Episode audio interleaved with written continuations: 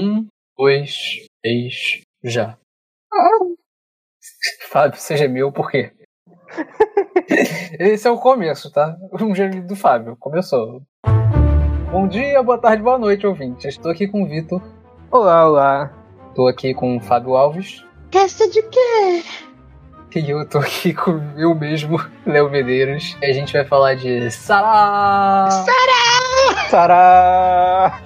Sarazamai!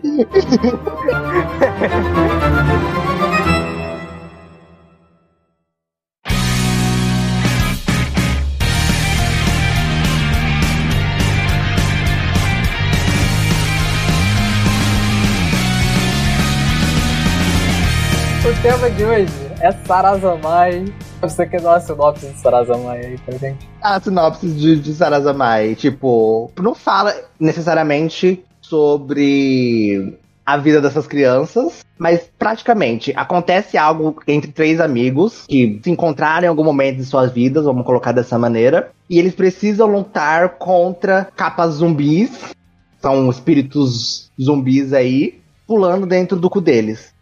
Calma, não entendi nada. Eu, não entendi, eu vi o anime, mas não entendi nada, Fábio. Mas é isso! Eles lutam contra os capas zombie, pulando dentro do cu deles. É literalmente isso. Gente, que bagunça. Puta que pariu. Ah, então, Sarazamai é uma obra de Kunihiko Ikuhara e ela vai falar a história do Kazuki, do Enta e do Kuji. E basicamente, por um acontecimento muito aleatório, eles encontram o Cap, que é um rei capa, que transforma eles em capa. É um processo bizarro essa transformação, e eles enfrentam os capa-zombies, que são uns bichos muito esquisitos que atacam a cidade. Essa primeira parte do programa é sem spoiler, porque embora Sarazamai merecesse ser conhecido pelo mundo inteiro, ele não é. Então você pode estar caindo aqui sem saber do que a gente está falando. Acho que funcionou essa sinopse. Acho que foi. Eu prefiro a minha. Eu também. Tem que falar do cu. Mas o cu tem que ser a surpresa, gente. O cu tem que ser a surpresa. A pessoa tem que chegar lá e cu. Que surpresa, a primeira coisa que eles fazem é. A, a véia do nada começa a passar mó, mó monólogo sobre cu, assim, então. A Shirokodama é o negócio que fica dentro do cu da pessoa, que carrega os desejos dela. Do nada. Então é isso, Brasil. Tem cu no negócio. Vai ter cu. Tem. É visual o cu, é metafórico o cu, é metalinguagem. Metalinguístico, né, no caso, o cu. É muita coisa, muita coisa. O que significa o cu? A gente vai debater isso hoje mais a fundo, mais profundamente esse, esse tema. Inclusive, gente, tem um bom aviso no começo do anime que é que é uma história de ficção e não foi inspirada em fatos reais. Você pode ter certeza. Nossa, eu adoro esse aviso. Nenhum sapo, demônio, sei lá o que, entra no cu de adolescente. Pode ficar tranquilos, isso não acontece. Relaxa aí que isso não tá no dia a dia do japonês médio. Exato. Eu ia falar que é interessante a gente estar tá falando de Sarazamai porque ele é mais um anime do Kunihiko Ikuhara. É um diretor que a gente já falou aqui. O Fábio, o Vivi e a Bárbara, que não estavam hoje, falaram de Shoujo Kakumei Tena lá em fevereiro. E acho que muito por causa disso que o Fábio foi atrás, né, Fábio, de mais um anime do Ikuhara pra ver, né? Acho que foi por causa disso, né? Não. Estou errado, como sempre. Eu lembro que você, um, um, tempo atrás, tinha postado aquela foto do capa lá dançando, fazendo polidense de lingerie. Aí eu falei assim, ai, esse tipo de conteúdo é o tipo de conteúdo que me entretém. Pegou bem, vai ser uma palhaçada engraçadinha. Fui totalmente, assim, pego de surpresa na narrativa imersiva do Kunihiko. Cara, então assim, a primeira pergunta é, cara, como foi a experiência de primeiro episódio Sarazamai para vocês? Bom, a minha primeira experiência foi. Eu já sabia da sinopse e eu já sabia que ia ter esse negócio do cu. Aí que eu pensei: bom, parece bizarro. Eu preciso obrigar alguém a assistir. Aí eu fiz minha tia assistir. Tadinha. Aí depois você fez quem de vítima? Aí depois você, mais um grupo de amigos. Então, a minha experiência é a mesma experiência de quando eu fiz o Léo ver Diabolic Lovers, ver. Foi no mesmo dia, tá? Foi no mesmo dia que você me fez ver Diabolic Lovers. Ah, então, gente, foi um dia maravilhoso. eu falei, nossa, deve ser uma palhaçada, deve ser uma bizarrice, eu preciso ver meus amigos reagindo a isso. Ai, a minha maior recomendação deste ano. Nossa, eu amei Sarazamai. Eu amei. E eu não dava um real. Sabe por quê? Assim, o Tena não foi a primeira obra que eu tive contato do Kunihiko. Foi dos Pinguim, o Mauro Pengdrum, alguma coisa assim o nome. E é horrível. Sei lá, eu acho que tive muitos problemas da parte, principalmente de produção. Eu achei os designs dos personagens horrorosos, a história fraquíssima. Mas, tipo, antigamente eu tinha essa ideia de que tudo tinha que ser um Hunter x Hunter. Sabe? Ai, não, não chega aos pés do Hunter x Hunter. Cadê o nível, a construção de mundo? Cadê? Não tinha, não tem. Pelo menos naquele começo. Você não vai ver isso em obra do Ikuhara mesmo, cara. Eu só dropei. Eu acho que eu assisti uns sete episódios e tava muito desgastante psicologicamente para mim. Aí depois eu tive a grande experiência com o Terra, né? Que também destruiu meu psicológico até os últimos cinco episódios. e agora o Sarazamai, que, que é ótimo do começo ao final. Então a gente tá tendo uma evolução. Apesar que o Tena foi a primeira obra dele, né? Assim, famosa, de público, assim. E. Ah, vai que o, o que você viu lá do Pinguim ficasse bom justamente no episódio seguinte que você parou. Tá vendo? Os fãs de One Piece tentam me jogar essa isca até hoje e nunca conseguiram. O 520 pode não funcionar, mas o 521. Não. Eu ia falar que, apesar de ter sido no mesmo dia aí que eu vi Diabolic Lovers, que é uma atrocidade, Sarazamai é sobre esses três amigos, né? Sobre o Kazuki, o Kuji e o Enta. E ele é sobre conexões acima de tudo. É, ele é sobre relações, ele está trabalhando sempre em cima disso e todas as metáforas, tudo o que ele propõe é em cima disso. Então, assim, eu vi o Sarazamai naquela época, o Victor me apresentou, ele acabou não vendo, mas eu assisti tudo. Naquela época já me tocou, assim, mas agora, do isolado, estando distante das pessoas, foi muito foda, assim, foi muito sinistro. Eu, eu chorei quatro vezes no primeiro episódio, assim, lembrando esse dia maravilhoso e horrível, né? E que a gente tinha várias disso. Eu, o Vitor, nosso, nossos amigos, assim, a gente se encontrava, sempre via anime. Enfim, né? Não tá podendo mais ter isso. E aí você tá vendo um anime sobre conexões também, enfim. Essa segunda experiência Sarazamai acabou sendo muito marcante por conta disso, né? Mas não é somente sobre como eles se conectam a eles, mas sim como o mundo, aquele mundo ali criado pelo Ikuhara, tem como essas conexões, como esses relacionamentos são tratados dentro daquele universo. É, tanto é que os vilões também têm a questão deles com a, as conexões, as lontras com os capa. Então tem vários níveis de conexões e de maneiras dentro daquele mundo apresentado de como essas conexões são feitas. Pode ser conexões com seu irmão, pode ser conexão com o seu amor platônico, pode ser conexão com o seu peguetezinho. Existem vários tipos de conexões e ali dentro da obra eles não menosprezam nenhuma dessas conexões, entende?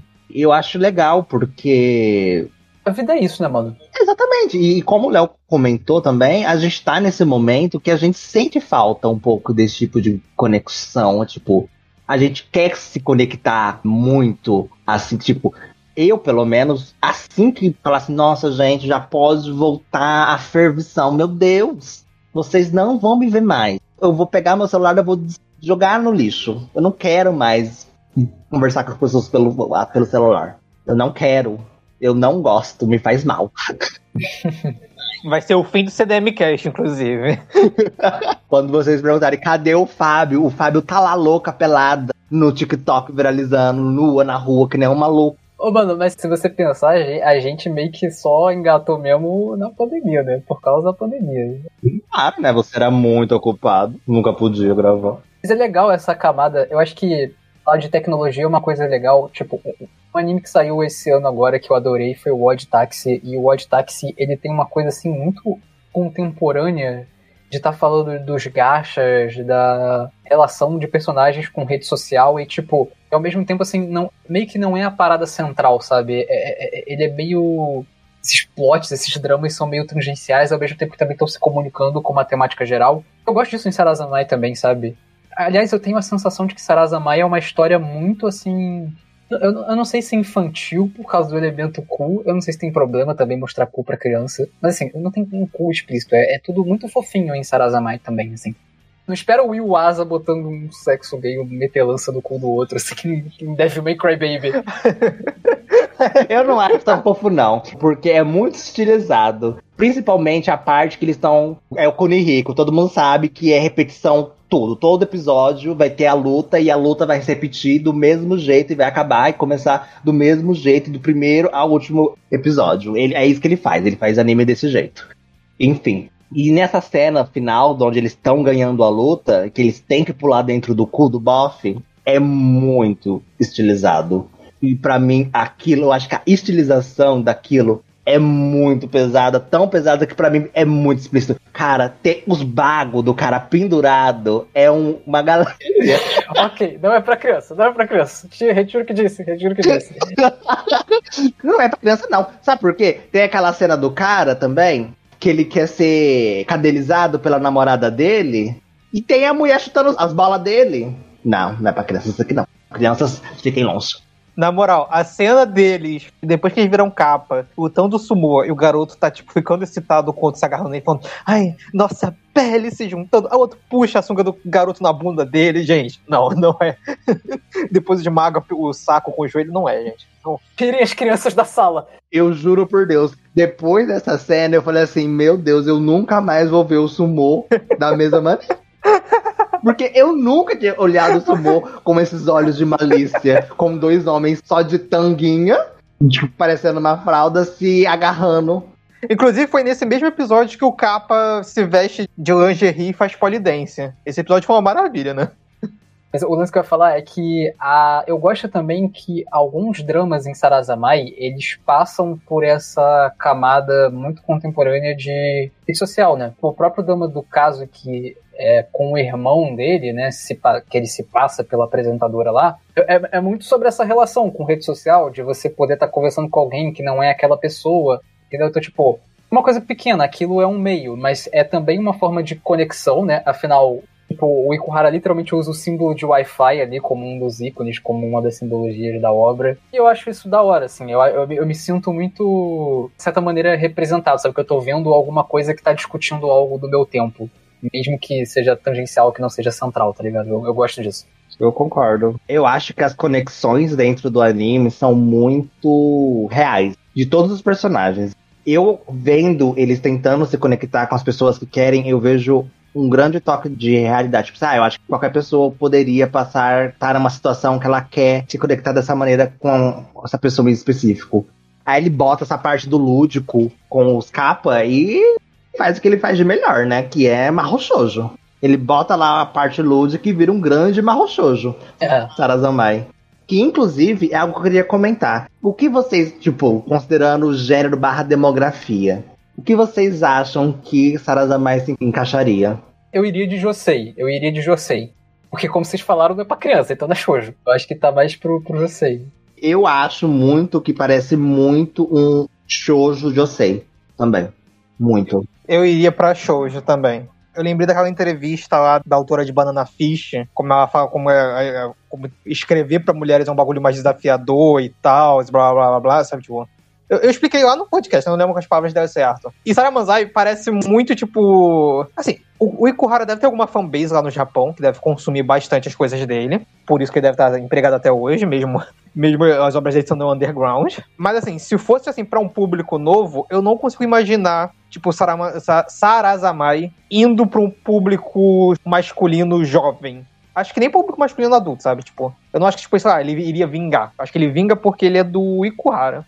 Sim. Pois é, ao mesmo tempo é uma pena isso, porque eu acho que Tarazamai era muito importante, assim, ser visto por, por meninos. Principalmente porque os protagonistas são meninos, né? E ali você tá vendo, tipo, tem homossexualidade, por exemplo, tem essa coisa do Kuji com o irmão dele, que eu acho que tem um pouco tem um pouco de conexão com masculinidade, embora eu não sei se a obra trate dessa maneira, assim, explicitamente, né? sei lá, tem muita coisa ali que eu acho que super valeria a pena para um menino ver, assim, assim, essa obra trata a masculinidade da maneira menos tóxica possível. Tipo, eu acho que aqui a masculinidade tóxica é inexistente. Tanto é que no final do primeiro episódio, quando os meninos descobrem, e no gancho, né, pro segundo, quando eles estão. Eles descobrem que o menino é uma drag queen, uma cross, um crossdresser, por conta do irmão dele, os meninos fazem, tá, mas por que você faz isso? Tipo, eles não se importam com o fato dele estar tá se vestindo necessariamente com roupas de uma garota, em tese. É mó da hora isso, é mó da hora isso. E, tipo, eles querem saber os outros motivos que levam ele a isso. E ele fala assim, nossa, vocês devem me achar muito esquisito. Fala assim, não, ele só quer entender o porquê você tá fazendo isso. E outros temas também dentro da obra. Eu acho que a gente falar de sentimentos, falar de como a gente se sente como menino, como homem, a gente também pode ter sentimentos e poder falar sobre eles, sentir ciúme, sentir raiva, se apaixonar por alguém, ter esses laços de amizade e expressar eles de uma maneira clara e alta é importante também. Sim. Pra parar de reforçar essa questão da masculinidade tóxica também da sociedade. E outros temas também que envolvem o masculino, como a questão da homossexualidade também. E muita coisa. Tarazamai parece que não, mas fala de bastante coisa. Ele toca em muitos pontos extremamente fortes e relevantes. Policiais podem ser gays também, pô. E são dentro da obra.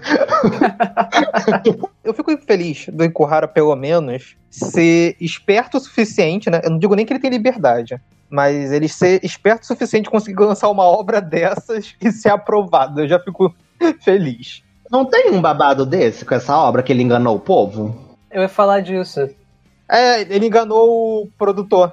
Ele não botou a parte dos cus. No Tilco antes, né? Ele botou depois. Vou até linkar no programa a entrevista que fala sobre isso. Exatamente. Eu já acho incrível que ele foi esperto o suficiente pra ter enganado, enganado o produtor e colocado esse troço no cu. Não sei como se saiu, né? Tipo, Sarazamai, no caso. Mas eu acho que, tipo assim, eu posso estar enganado, mas acho que também, no geral, esse diretor, ele sai. Ele. A fama dele mesmo, tipo, ele ficou estabelecido com o Tena. Então eu acho que, tipo, depois disso, eu acho que ele lança o que ele quiser, porque ele fez o Tena. Aí ele dirigiu o Sailor Moon também, né? Então eu acho que ele tem bastante respeito dentro da indústria também, né? Assim. Sim. E querendo ou não, essas- esses animes com transformação é o que ele sabe fazer de melhor e ele faz bem. Não tem como. Eu acho que, inclusive, as transformações de Sarazamai são, falando da parte de produção, são incríveis. A animação das transformações é impecável.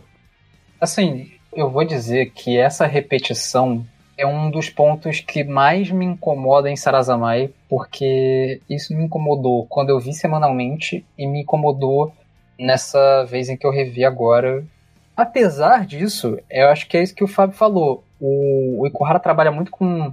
tem- um termo pra isso, quando você faz, tipo, uma animação que é repetida. É tipo os, as técnicas do Inazuma Eleven, os golpes de Pokémon, que é sempre a mesma animação pro, pro mesmo golpe, né? E são animações muito bem feitas, né? Se você pensar no ponto de vista de produção, não sei se vocês estão muito por dentro disso, mas a indústria é um caos, você tem muito problema de cronograma, então você, tipo, se focar em fazer uma coisa muito bem feitinha que vai repetir, também ajuda a economizar tempo, a você se estruturar, enfim, melhor e administrar melhor tempo para todo o projeto, né? O que eu acho é que algumas pequenas coisinhas ali podiam ser diferentes, ele podia modificar, assim, e, e ser menos repetitivo, sabe? Depois de uns quatro episódios eu já tava meio saco cheio, assim. Vou ser sincero, eu acho que se eu não tivesse assistido o Tena em dois, três dias, eu teria isso também. Mas depois que eu assisti o Tena e eu vi a música do Apocalipse todo santo episódio, eu já tenho resistência à repetição. Eu tô igual o Rimuru, eu res- ganhei resistência à repetição. Aquela cena da Altena subindo a escada, né? Funciona muito você pensando semanalmente, né? É o inimigo da semana, é a transformação da semana, você se relacionar com aquilo né, ao longo de um tempo. Eu também cansei semanalmente, né? Então, sei lá. Ah, você era mais novo, né? Você... Eu, tipo assim, particularmente eu, eu não cansei. Eu gosto demais das transformações deles. E eu gostava de como que ele sempre trocava a palavrinha do dia lá, pro segredo e tal. E que eles trocavam quem cantava. Enfim, eu sou uma cadelinha de Sarazamai. Pra mim, eu passo aqui o dia inteiro passando pano pra esse bofe. Mas eu entendo que é repetição. Eu tô falando isso, mas eu adorei também. Eu toda hora me pego cantando aquela música. Eu, inclusive, eu gosto mais da música e da dança do, dos policiais. Toda hora eu fico cantando essa musiquinha, cara. Ah, eu também adoro. Inclusive, inc- pra, pra, pra gente falar que a gente assistiu o Terra, a gente tem que falar, né? Senão a fanbase vai cair se matando, matando em cima da gente. É uma referência direta ao Tena. E a dança que a Altena faz com a Noiva das Rosas. Quando ele vai lá e agarra o coração dele. Nossa, sim. É uma referência direta. A pose é a mesma, o- a simbologia é a mesma. É idêntico. E é muito bom. Não vou falar que bebe muito de Utena, mas eu acho que ele referencia muito o Tena aqui nessa obra, as partes boas. Porque essa transformação da Utena e da Noiva das Rosas é a mais legal de Utena. Eu não vi Utena, né, gente? Mas acredito que tem muito reaproveitamento de, de, de elementos, de temáticas, enfim. Sim. Utena, pelo que eu sei, tem uma coisa é lésbica, né? Tipo, é meio Yuri, aqui você também vai ver homossexualidade. Enfim, o Ikuhara é um cara que é conhecido até por trabalhar com essas coisas, né? É, Sim, o Ikuhara ele não tem muitos problemas quando o tema e o, a proposta da obra é falar sobre a pauta LGBT, aparentemente. O tema é antigo pra caramba e ele já tava tocando lá com as meninas bissexuais e lésbicas da obra, falando sobre amor, falando sobre conflito. E aqui se repete de certa maneira, porque a gente tá falando do amor entre duas pessoas adultas, dois homens que se amam abertamente, um fala pro outro eu te amo abertamente em um anime. Aí se chama de casal também, no episódio. Sim, exatamente. E a gente também tem um beijo roubado. Não façam isso, tá? É assédio. Temos dois beijos roubados, né? Teoricamente. O outro é o. É o. A lontra se passando pelo cara lá. Ah, sim. Sim. É, mas esse já, é, já, tem, já tem um ar mais de errado mesmo, né? Que o do Enta não tem muito. O Enta, o do Enta também. É, o do Enta é porque eles são jovens, mas é errado pra caralho, né? Esse menino, inclusive, eu ia fazer um comentário que eu falei que ele tem muita sorte que ele tá num, numa história do Ikuhara. Porque se ele tivesse numa história lá do autor de Akunohana, ele estaria fudido. Porque ele beija o menino, rouba a falta do garoto pra lamber, rouba a roupa dele. Rapaz, chegou um menino que eu falei, menino, se controla. Ah, eu amo. Eu acho que isso são coisas muito relacionáveis. Lembra quando a gente tava falando daquela coisa que eu quero ver os gays mau caráter? o, que, o que mente, o que rouba, vagabundo, o que não presta. É ele, tipo assim, e ele tem o, o design mais de, de. Ai, gente, qual que é o nome daquele de, de submisso, passivinho? E ele é o, um dos piores. É, é engraçado, esses personagens eles fazem coisas assim, bem sujas, vamos dizer. E eu, eu- o que eu mais, acho mais engraçado é porque Sarazamai também tem essa coisa muito, tipo, o ritual do Sarazamai é muito sobre eles se exporem, né? Sim. Então, é- essa coisa, por exemplo, o caso que acaba odiando o irmão por causa de um peso que ele mesmo colocou sobre si em relação ao irmão. Mano, não é todas as histórias que falam sobre algo assim, sabe? É uma escrita assim foda. Querem falar mais alguma coisa nessa parte sem spoiler? Então, outra coisa que eu também queria comentar e queria saber o que vocês acham é que vocês acreditam sim ou não se essa obra funcionaria melhor se fosse personagens mais velhos. Porque, tipo assim, eles parecem crianças. Tipo, eu acho que, sendo bastante sincero, eles aparentam ter a idade que eles têm. Eles estão ali na casa dos 14, 15 anos, eles parecem adolescentes dessa idade. Mas no mundinho anime japonês, se eles tivessem 14, 15 anos num outro anime, eles estariam com barba, velho, carregando uma espada de 3 metros e de 300 quilos nas, nas, nas costas. E eu queria saber se vocês acham que se eles fossem adultos, tipo, com um pouco mais velhos, com 18, 19 anos, que essa história conseguiria desenvolver alguns temas melhor. Ou de uma maneira que, pra, que esse público consiga entender que é relevante a esse ponto e não olhar só, olha, tem cu. Entende?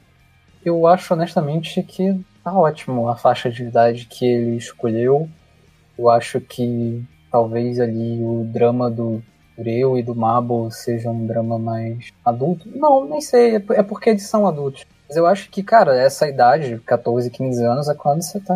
É quando você tá fazendo merda, sabe? É quando você já começa a ter que lidar com certas responsabilidades, é quando você tá tendo, assim, não sei como exatamente explicar, né? Mas acho que é quando essas coisas estouram mesmo, assim. Então, até pela minha experiência, foi exatamente com 14, 15, e começaram, assim, a rolar rolês, assim, macabros, sabe? Que a vida começou a ficar pesada mesmo. E é interessante você ter uma obra que tem um tom, assim, leve, ao mesmo tempo que tem uma escrita muito boa e muito séria, trabalhando em cima disso. Então, eu acho que, pra mim, é show de bola, assim. Funciona.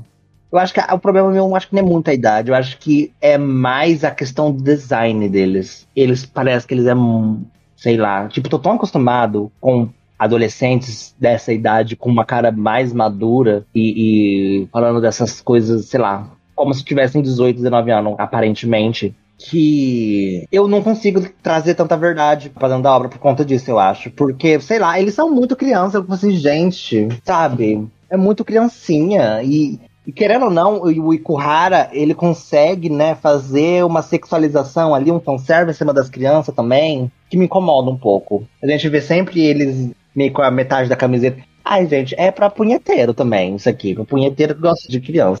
Tem muito fanservice masculino nas crianças. Tem muito, e é criança. E, tipo, o design deles não é tão adolescente assim grande, não. O menino de óculos é um momento que ele cai e metade da bunda dele é pra fora, né? Da, a calça é arriou, tá, tipo, metade da bunda tá pra fora da calça, metade da bunda tá, tipo, tá tampada e tá de quatro. Sim, exatamente. É essa parte que me incomodou, de certa maneira. Tem fanservice, tipo, isso daí eu, eu concordo totalmente. Sobre o, os dramas, eu acho que funcionaria para mim perfeitamente, tanto se eles fossem adultos, jovens adultos, quanto adolescentes.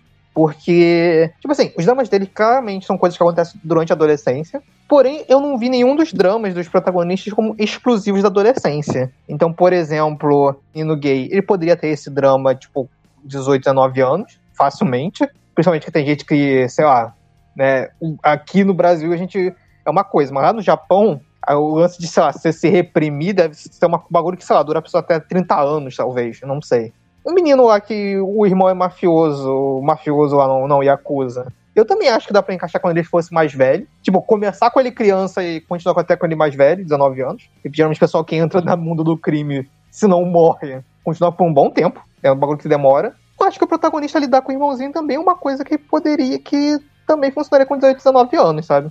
Ser super protetor e tal, que ficar mal por isso. Não, tipo, sei lá, são adolescentes, tipo, é na adolescência que acontece essas merda? É mas eu acho que os dramas deles podem ser facilmente encaixados em outros períodos de idade também. A linguagem é, é bem universal, né? Abrange bastante vários momentos, assim. Eu acho que o, eles são mais adolescentes mesmo porque o Ikuhara queria atingir adolescentes. Sexualizar eles. eu pensei que a gente ia falar a mesma coisa. Que isso? Mas assim, é, pra mim, realmente, eu, eu acho que, tipo, podia ser qualquer idade. Só antes de continuar, eu acho que o único drama, assim, que eu acho que condizente, tipo, totalmente pra idade, talvez, é o do irmão mais novo do protagonista. Porque as atitudes dele são muito de criancinha mesmo. Então eu acho que ele, tipo, tá totalmente certo a idade. O resto podia mudar. Esse lance de não, não leve meu irmão embora, não sei o que, você vai me abandonar. É muito, tipo, de criancinha pequena mesmo, eu acho muito fofinho. Dá nem pra ter ódio do irmãozinho, porque, ah, é assim mesmo, tipo, é criancinha e ele é muito bem feitinho, ele é muito fofinho e ele é paralítico, né? Mas não pode ter áudio de criança paralítica. Deve estar tá, deve tá na Bíblia que é proibido. Eu não tinha pensado muito sobre isso que vocês falaram do fanservice e tal. É, é meio esquisito, né? Não sei o que pensar. Eu fiquei vendo essas cenas assim, eu ficava meio. Sei lá, acho que é esse clima meio de brincar com uma coisa meio sexual, mas acaba ficando esquisito quando você tá metendo criança no meio, né? Eu não sei se o Ikuhara tá no grau de outras representações problemáticas disso, né? Mas talvez tenha sido pelo menos um descuido. É meio esquisito, sim. Assim, pra gente que assistiu o tema, a gente já sabe do que, que, ele é capaz de fazer, de colocar numa obra. Quando a gente fala assim, ah, tá sexualizando a adolescência, é porque ele tá. Então quando ele fala assim, ai, a irmã tá dando com o irmão. Parece, não, tá, entende? Então, tipo, a gente não se assusta mais. Você assim, opa, o Ikuhara fazendo uma coisa do per perturbada. Não é, a gente não é um susto mais. É uma realidade já. É, aí já fica desconfortável. E dentro de Salazamar, é, até, só pra finalizando isso então, ele disfarça muito essas cenas com humor. Que, vou ser sincero, eu acho que Sarazamai tem um humor, tipo assim, é a Nanami de Utena, o anime inteiro de Sarazamai. É aquele humor besta, pastelão. Mas só que é Sarazamai inteiro, todo. Eu ri assim, meu Deus, que babaquice, que loucura, que babajada. E o Cap é muito isso, né? O Cap é muito aquele elemento de fundo de cenário que tá sempre fazendo algo muito engraçadinho, assim. É... Exatamente. E é o tipo de humor que eu falo assim, é que eu me cago de rir. Tipo assim, nossa senhora. Eu gosto de rir de gente besta. Não, não quero rir de piada besta, de, sei lá, tem que ficar pensando muito. Eu quero rir de coisinha besta, que nem é. Sarazanai é muito bestinha em alguns momentos. Enfim, voltando agora então, acho que a gente finalizou agora essa parte mais ou menos sem spoilers muito grandes. sobre enredo e história. E, e, agora a gente vai tentar destrinchar um pouco Sarazamai e de como as relações são dentro da obra. Assistam Sarazamai, que tem lá no Funny Torrent, esse maravilhoso streaming de animes. é, caso vocês queiram alguma legalidade, tem no Crunchyroll. Ah, é no Crunchyroll, pode crer. Exatamente, né? Confundiu. Crunchy Torrent, né, Leon?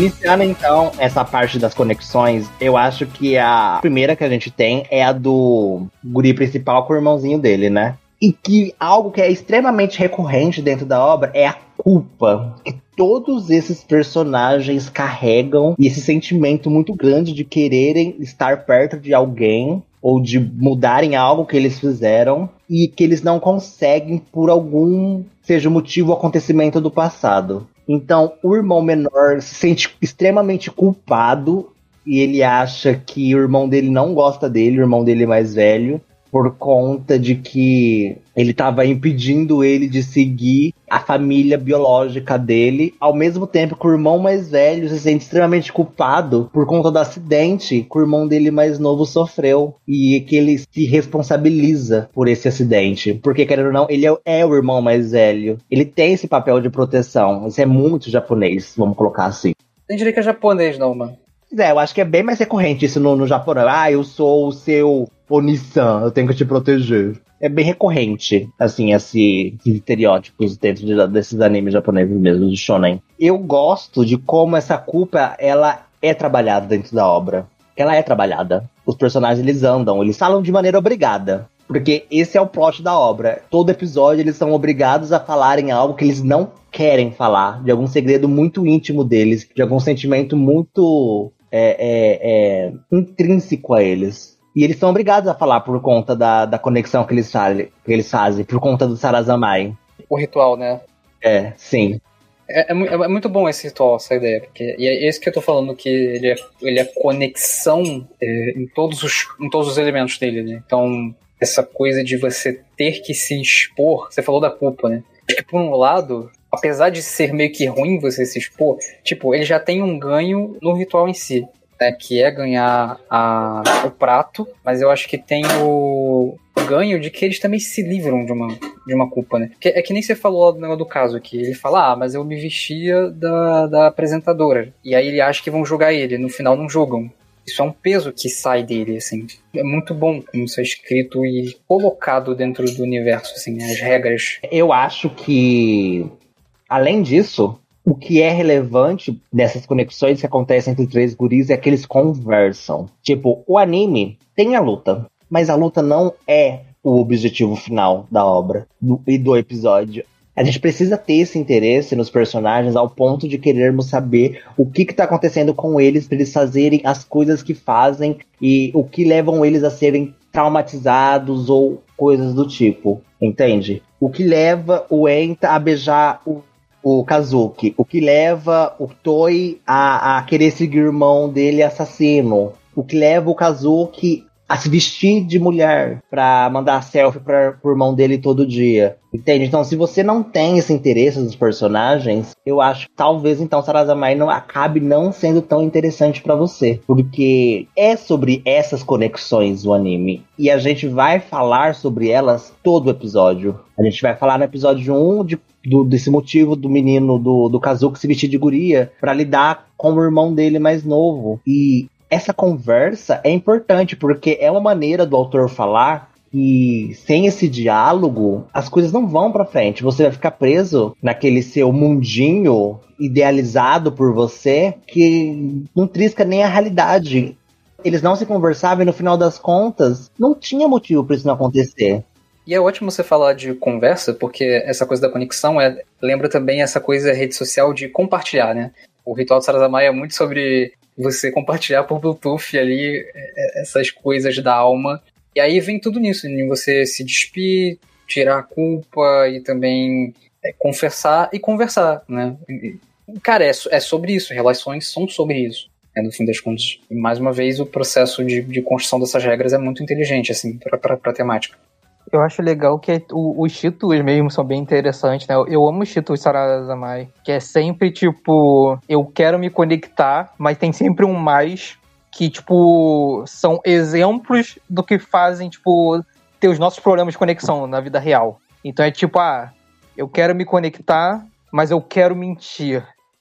Eu quero me conectar, mas você está longe. Eu quero me conectar, mas eu quero trair. Eu amo os títulos Sarazamai, porque são sempre, tipo, exemplos de ansiedade, dúvidas e coisas que fazem as nossas relações, tipo, não irem, não exatamente não irem para frente, né? Mas coisas que ficam no meio do nosso caminho, no, no, nas nossas relações. Sim.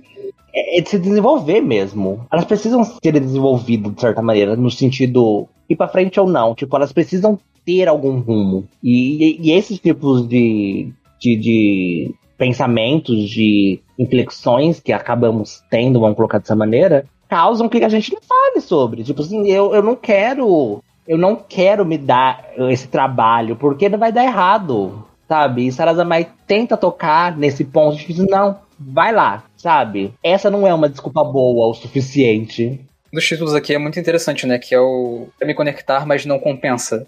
E eu acho que Sarazamai, na verdade, é pra mostrar que compensa, assim, né?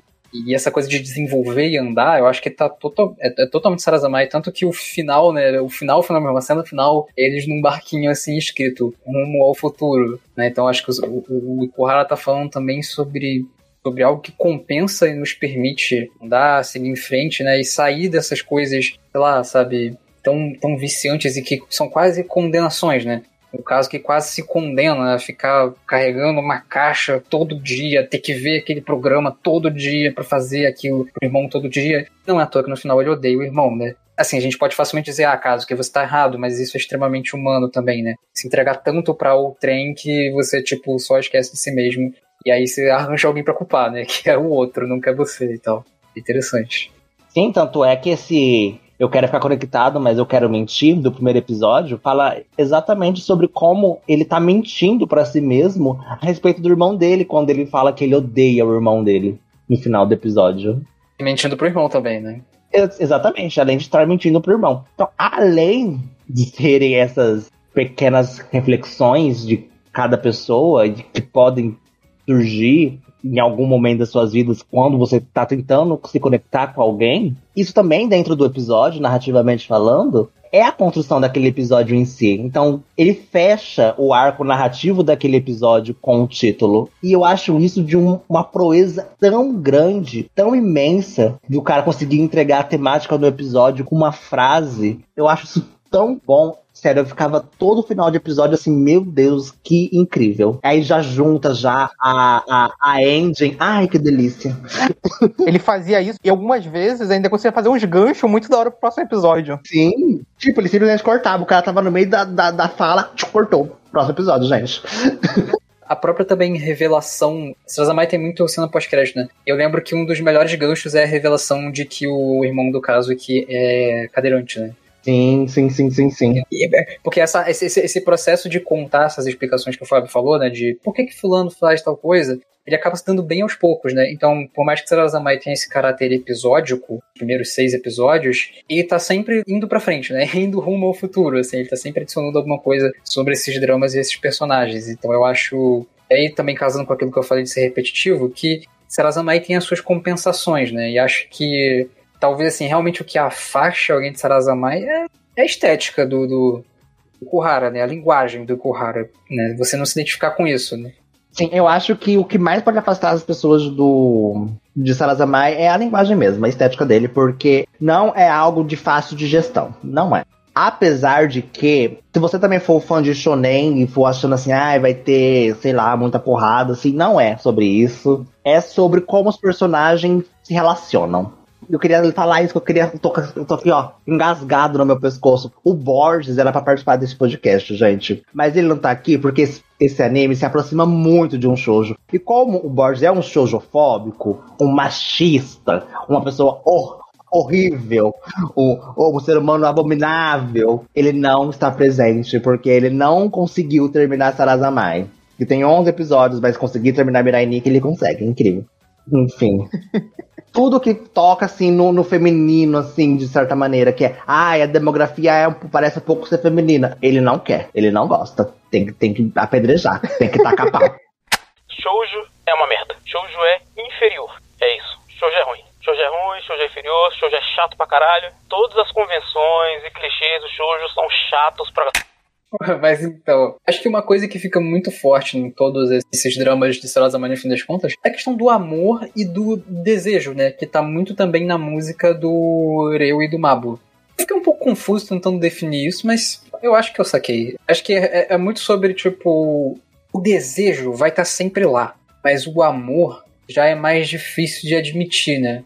Acho que no fim das contas, todos esses dramas, Koji com o irmão dele, o Enta com o Kazuki e o Kazuki com o irmão, é sobre amor. Até o Dureu do Mabo, né? Sim. Mas é sobre, tipo, você não conseguir trabalhar esse amor, lidar com esse amor, revelar esse amor, mas o desejo do amor ainda tá lá. Você vai acabar fazendo uma coisa errada. E aí tá o conceito do capa zombie, né? Acho que, acho que esse que é o lance. Sim, eu gosto muito, né, do Reu e do Mabo, porque eles simplesmente vão lá, pegam alguma pessoa aleatória que tem algum leve ou grande desvio de personalidade usual, vamos colocar dessa maneira, e mete uma bala na cabeça da pessoa. Simplesmente. Tá, vou te meter uma bala na cabeça. Vamos ver se é amor ou desejo. E toma uma bala na cabeça. Tuco.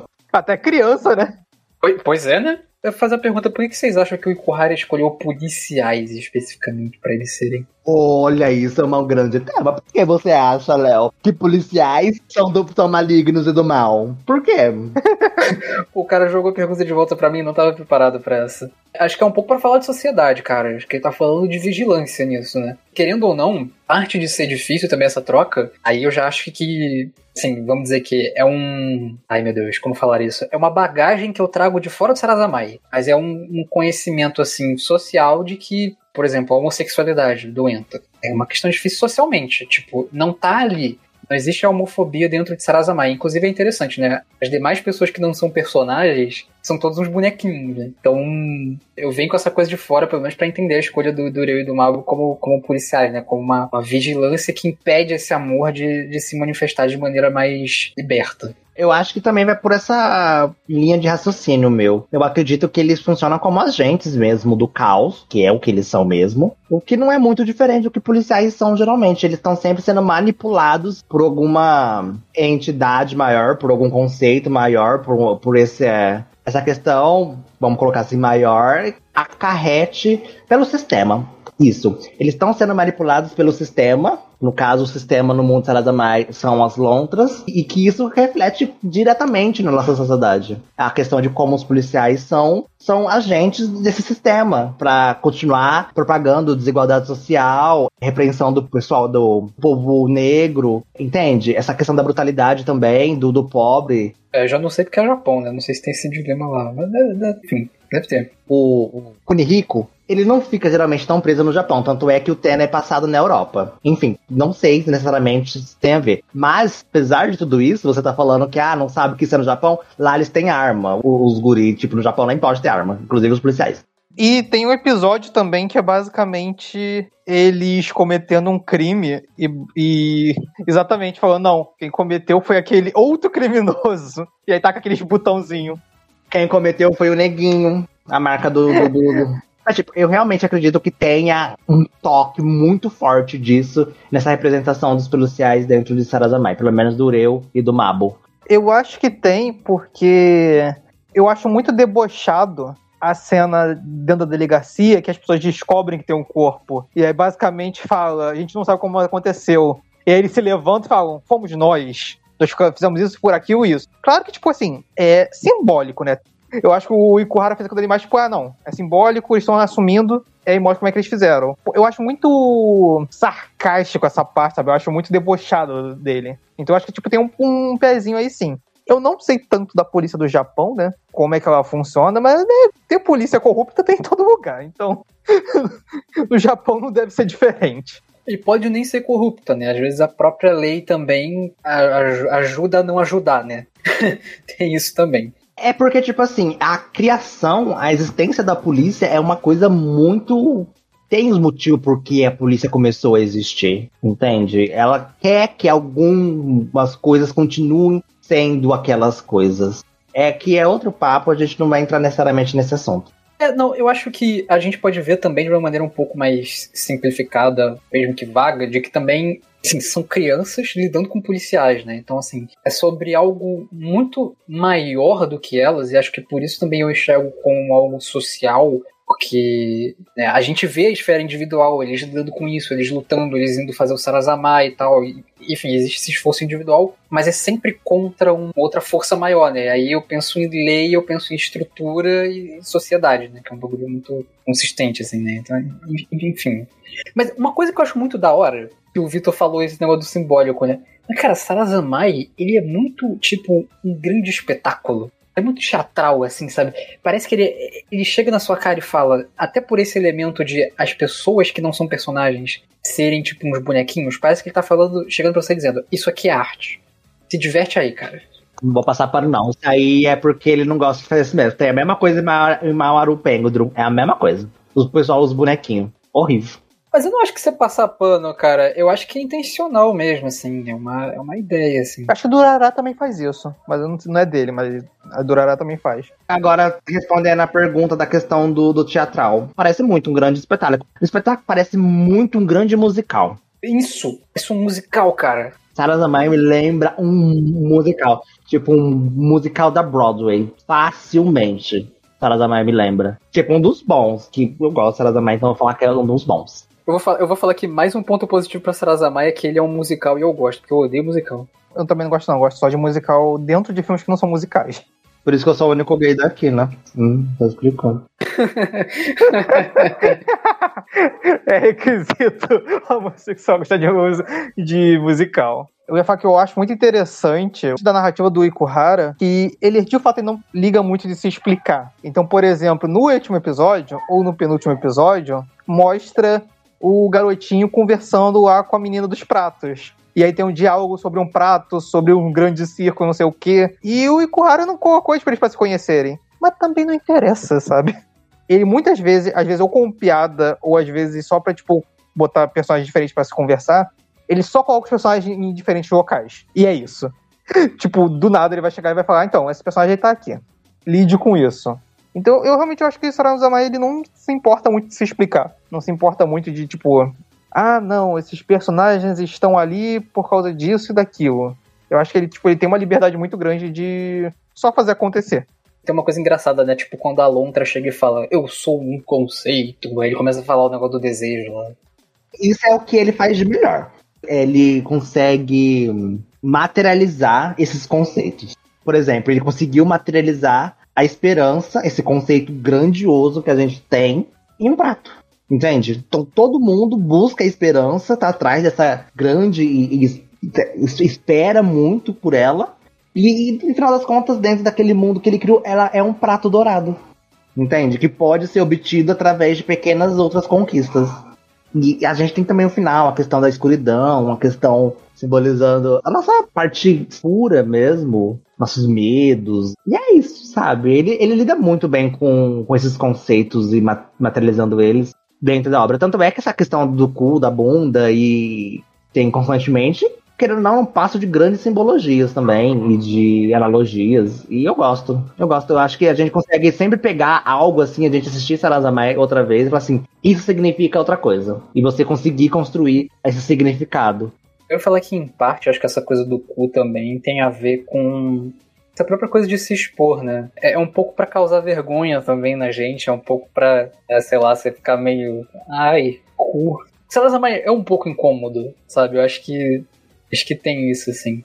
E, mano, é, é, é, isso. Eu gosto de todas as escolhas, assim, visuais do, do Ikuhara, assim, narrativas. Cara, é muito interessante. A, as danças, Tipo, ele faz silhueta dos personagens, né, durante o Sarazamai, umas silhuetas vermelhinhas, assim, nossa, e tem, cara, as trilhas sonoras. Cara, Sarazamai é uma experiência, né? Tipo, aquela abertura, aquele encerramento, o título antes do encerramento, caralho, um bagulho tão lindo, maluco. Eu fico feliz, assim, de ver um bagulho igual o Sarazamai, maluco. Fico emocionado mesmo, assim. Eu gosto porque, querendo ou não, é muito fora do convencional. É do circuito convencional de anime, de certa maneira, a temática, a maneira como que ele lida com os personagens. A animação, não vou falar tanto que eu acho que ela é bem comum ali do, do, do estúdio que estava ajudando ele a produzir. Acho que não me engano, é pelo mapa, não é? É coprodução mapa com o estúdio do Ikuhara, que é o Lapping Track. Aham. Uhum. Enfim, a animação, apesar de ser muito boa, é bem boa, mas achei bastante shonenzão, tipo assim, ah, é uma animação de shonen, assim, dessa maneira, vamos colocar dessa maneira. Mas o ponto principal de Sarazamai são outras coisas, sabe? Tipo assim, ele não quer te puxar pela animação, ele tem uma história para te contar, sabe? E ele sabe contar muito bem uma história e finalizar uma história. Ele sabe. Ele consegue sempre finalizar muito bem as histórias dele. É a mesma coisa com o Tena, é a mesma coisa com com Sarazamai. E dizem que é a mesma coisa com Mauro Pengdrum, mas eu não assisti e eu não sei se eu vou algum dia, porque já vou dar aqui um spoiler meu de como eu me sinto com o Mauro Pengdrum, que eu acho horrorosa a transformação de lá. É um CGI horroroso. E se aquele CGI horroroso vai, vai se repetir por 25 episódios, eu não vou dar conta eu vou surtar. Então eu não vou terminar aquilo. É, enfim. Fiquei um pouco triste que o Reu e o Mabo morrem, assim, sabe? Tipo, achei Kohara, você matou gays. Ah, mas eles voltam. É, por isso que eu perdoei no final, mas ainda fiquei triste que eles morreram. O drama deles é bom. Meio que esse troço aí dele está conectado com o lance do desejo, né? É, sim, sim. Eu digo que eu fiquei um pouco confuso. Eu não sei se eu peguei tudo o que o Ikuhara queria falar sobre a questão sobre os desejos, sobre exatamente quais são os problemas em volta dele. Eu não sei se eu consegui absorver totalmente, né? O que eu acho que eu entendi é, o básico primeiro, né, que é tipo quando as pessoas ela têm um desejo e esse desejo ele se sobressai à sua própria conexão. Basicamente o carinha lá ele larga a conexão dele porque ele deseja estar perto do outro cara. Ele é literalmente ele larga a conexão dele para poder ficar perto do cara. Ele só lá no Sarazamai, que é quando você descobre o desejo das pessoas, que ele finalmente ele vai, tipo, diz: Não, eu te amo, eu larguei a minha conexão para ter você perto de mim, uma coisa assim. Eu achei interessante, tipo, essa questão. Porque nem sempre o seu desejo, tipo, o que você quer é o melhor para suas relações. Tipo, você pode desejar por algo, almejar algo, e, de, e, é comum, sabe? É comum você simplesmente você idealizar, idealizar alguma coisa e você passar por cima da sua relação ou achar que, tipo, ah, não, se eu fizer isso ou se eu almejar isso, a minha relação vai ficar tudo bem. E no final das contas não vai, tipo, não dá certo, não é assim como relações funcionam. É tipo, ah, não, eu desejo isso, eu vou atrás sem pensar nas consequências. Então, tipo, eu gostei bastante, eu gosto bastante disso, né?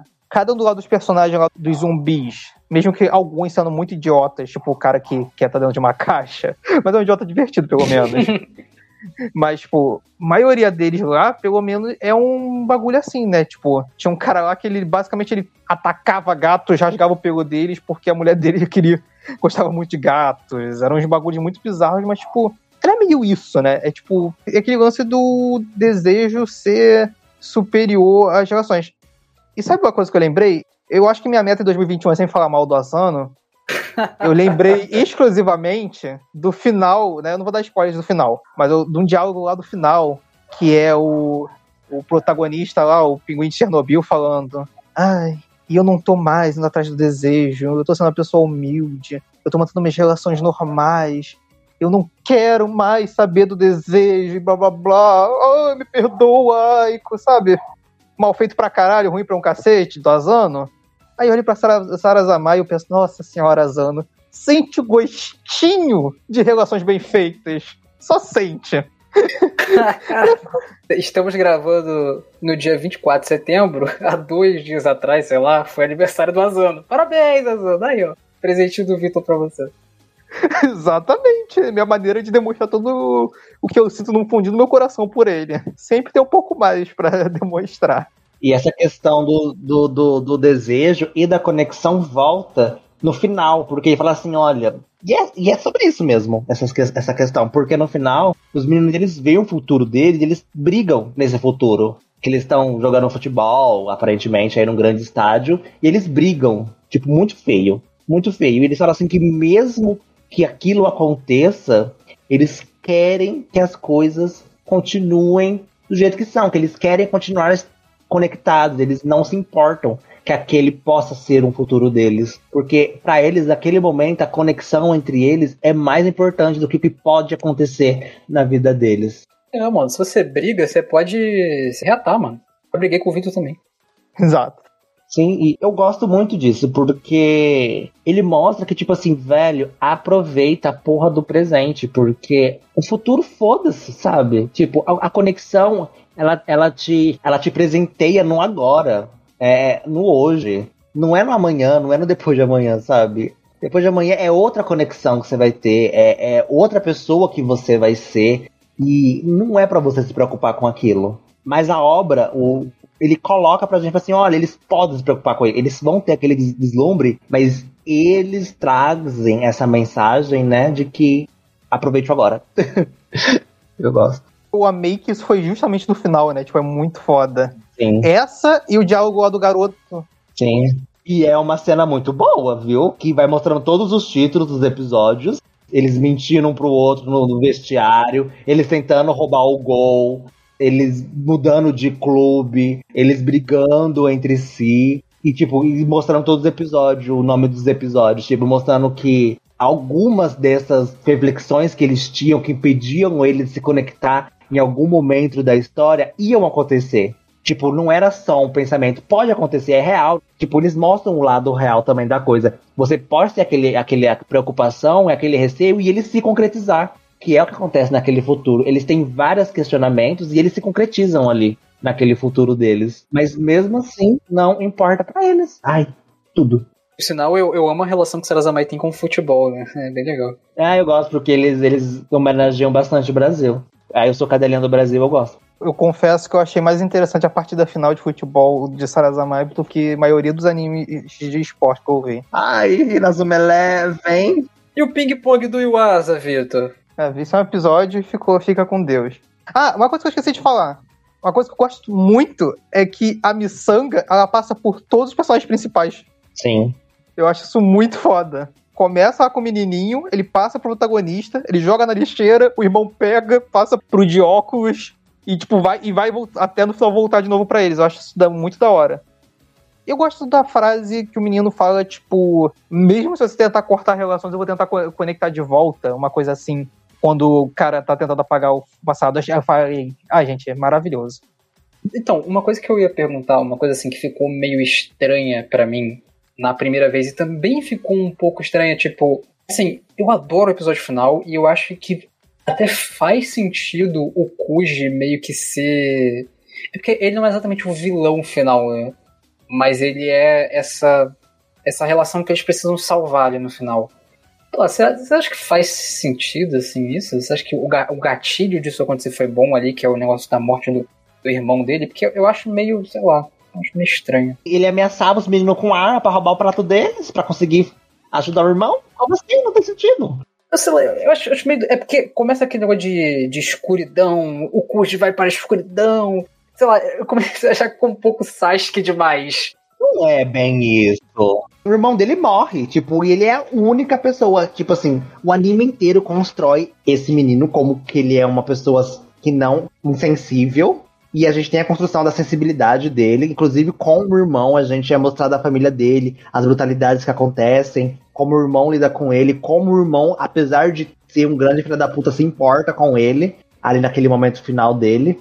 Tipo, ele tem os motivos deles. Se você falar assim, ah, ele é, é um motivo suficiente para você querer matar o mundo, cortar sua relação pra excitar seu irmão, eu falo assim, gente, eu acho uma coisa mega coerente. Gente, sério, se você eu pudesse, assim, ai, cortar a relação com dois amigos para ressuscitar uma pessoa que eu amo, tchau, amigos.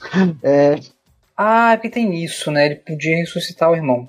É porque eu ia falar que, sei lá, é porque antes da morte do irmão, eu meio entendi que o Kuji, ele nota que o irmão é um cuzão, assim porque ele matou o maluco na frente dele, depois ele meio que ia largar o irmão para trás, né? Mas isso mostra o lado do menino que ele não é insensível, entende? Ele entende que o irmão dele é falho, que ele tem esses desvios e que ele é dessa maneira, mas ele sabe que naquele momento, apesar de dele ser dessa maneira, ele ainda ama ele. E que ele, apesar disso tudo, de como o irmão dele ser, ele ama o irmão dele. Aquilo fala muito mais sobre ele do que sobre o irmão. Aquilo mostra que ele, ele tem esse sentimento muito grande pelo irmão dele, esse amor, esse carinho, esse afeto, ao ponto dele abandonar a vida dele em vários momentos da, do anime pra viver ao lado do irmão dele. Ele tá conectado com o irmão dele. E o irmão dele é a conexão dele. Entendeu? Da mesma maneira que o Mabu é a conexão do, do, do Reu. Da mesma maneira que o irmãozinho do menino é a conexão do Kazuki. Do Enta é a conexão do. Entendeu? Tipo, o, o, o Enta rouba os pratos várias vezes, mente pros meninos toda hora, rouba beijo. Não é a mesma proporção, não é a mesma coisa de cometer um crime. Mas mostra que os personagens eles estão inspirados e dedicados a essa conexão ao ponto de fazer coisas que eles se arrependeriam logo depois. Entende? Tem duas coisas que eu gosto de, de ser sobre ele o final. A primeira foi o que eu falei da miçanga, porque, bom, ele que começa essa onda de conexões, quando ele joga a miçanga fora e o protagonista pega, para mim é interessante, porque eles voltam no passado dele e a relação deles começa, né? Tipo, obviamente, não com a relação dos três, mas, tipo, eles começam a própria história quando ele taca a miçanga fora pro, e joga pro garoto. E essa miçanga passa por todos os personagens até voltar pro protagonista. Então, para mim, faz sentido, assim, tipo, de estrutura, ser sobre ele o final. Não sobre ele, né? Mas, tipo, ir pro passado dele. Mas sobre é, o irmão dele, assim, eu acho que ele, apesar de, tipo, ele e o irmão dele, ambos são meio escrotos no geral. Tipo, obviamente, com defeitos e tal, eles têm um lado bom, cada um deles. Eu acho o irmão dele mesmo, depois, no final, tava tentando dar dinheiro para ele, pra ele ter uma boa vida e tal o irmão dele fez aquelas coisas para abrir a loja lá do que ia ser fechada, deixou ele lá. Então, tipo assim, apesar do irmão dele ser um babaca e fazer coisas erradas, né? Tipo, ele tem um lado lá meio merda, ele ainda fez coisas boas. E o menino também é assim. Porque ele também matou gente, ele deu tiro na cabeça de sei lá quem. Tanto é que ele ficou preso por sei lá quanto tempo. Aliás, eu, eu, fiquei chocado que lembraram de prender ele, né, cara? Tipo, em qualquer outra obra acho que não fariam isso. Exatamente. Aprende asando. É muito bom isso. Mostrou o guri rapando a cabeça, a cena da Carolina Dickman. Eu amei.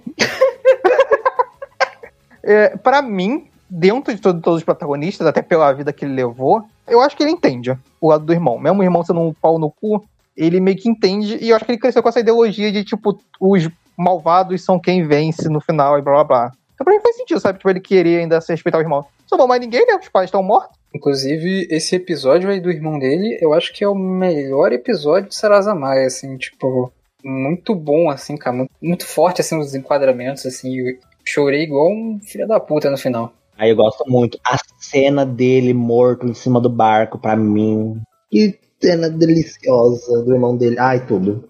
Eu gosto bastante desse e gosto bastante do. O que o casal gay morreu é o 10, não é?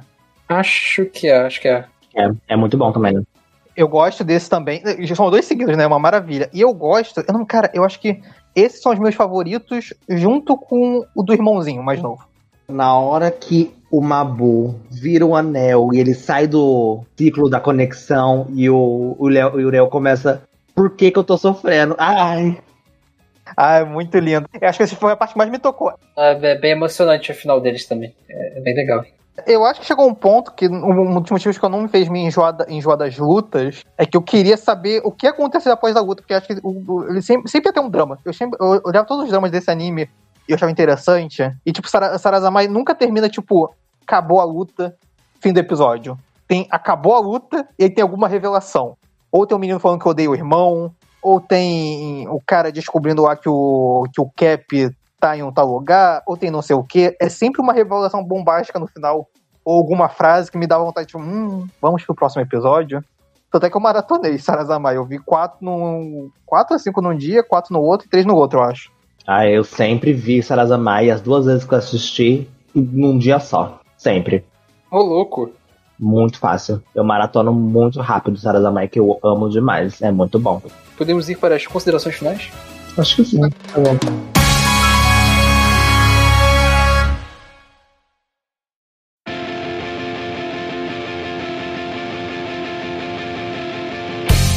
Notas, meus amigos. Vivi, começa você.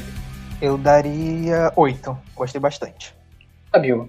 10. Obra-prima do Kunihiko. Eu acho que o final de Sarazamai é incrível. A cena que o príncipe capa se transforma é muito bonita. Eu acho que o último episódio final de Sarazamai é uma obra de arte do começo ao final. Não tem como. Não tem como.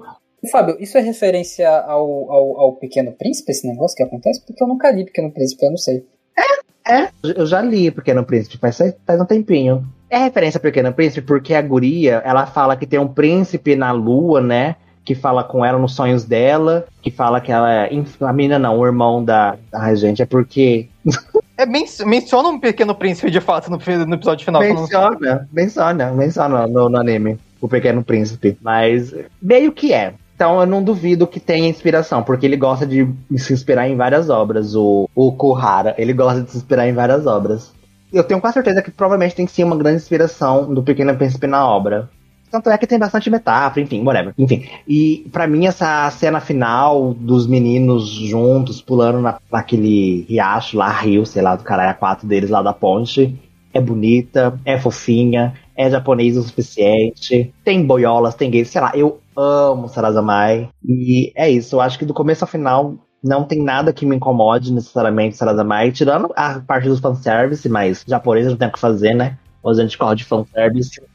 É isso, 10, 10, 10. Ah, sei lá, eu, eu acho que o Sarazamai tocou em mim de uma maneira muito espiritual, assim, sério. Por mais que muitas pessoas não gostem de um, alguns aspectos e que eu, de certa maneira, possa até concordar, eu acho que para mim é uma grande obra que conversa uns temas muito legais, de uma maneira totalmente descontraída, séria e divertida. É muito divertido Sarazamai, apesar de ter alguns temas mais delicados. Então eu recomendo pra um caralho Sarazamai e fica aí a recomendação para você, se você tá ouvindo o podcast e não dropou ainda, assista Sarazamai, totalmente despreocupado, e é isso. Já dropou, né? Tem spoiler? A gente que assiste, sem, mesmo não tendo assistido ser meio honesto, nem tem, eu nem acho que tem tantos spoilers assim, tipo, que comprometem tanta experiência, para ser honesto. Mas então, eu vou dar 8,5. Isso foi muito interessante porque é a primeira vez que eu vi eu dei 8. Mesmo que ali pela reta final eu tenha perdido um pouco o gosto pelo, pelo anime, eu me empolguei bastante com os primeiros episódios.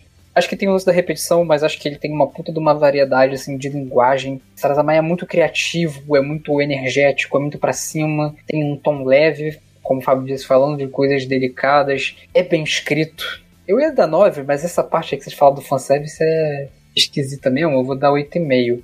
Mas, cara, assim, tem também o fator emocional, assim, né? Como eu falei, tipo, me tocou pra caralho, assim, lembrar desse dia com, com o Vitor, com a galera, assim. Foi massa, foi foda. E Sarazama é pra vida, cara. As musiquinhas estão lá na minha, na minha, na minha playlist, assim. A engine, gente, eu acho que, tipo, a engine, a integração de cenários reais com animação, jogo, a iluminação que eles fazem naquilo é um. Gente, eu não sei como eles fizeram aquilo. É impecável a iluminação daquela engine. A música é perfeita. Ai, eu amo. A letra lendária. Eu falei no WhatsApp, eu queria morar naquele encerramento. Sabe, me deu vontade de passear para aqueles lugares. Não tem uma vez que eu pulei o encerramento de Sarazamai. Não teve uma vez. Nossa, muito, muito, muito bom. Ele gastou ali o, a, o, o, o cast inteiro de, da, da quarta temporada de Nanatsu no Taizai naquele encerramento. então é isso, gente. Se você gostou, se você não gostou, manda um e-mail para podcast.cdm.gmail.com. Segue a gente no Twitter, nossa principal rede social, arroba cdmcast. Segue a gente no Instagram, arroba cdm.cast. E tem o Facebook também, Conversa de Mangá. Na semana que vem começamos o mês de outubro e devemos ter segunda temporada de Slime. Valeu!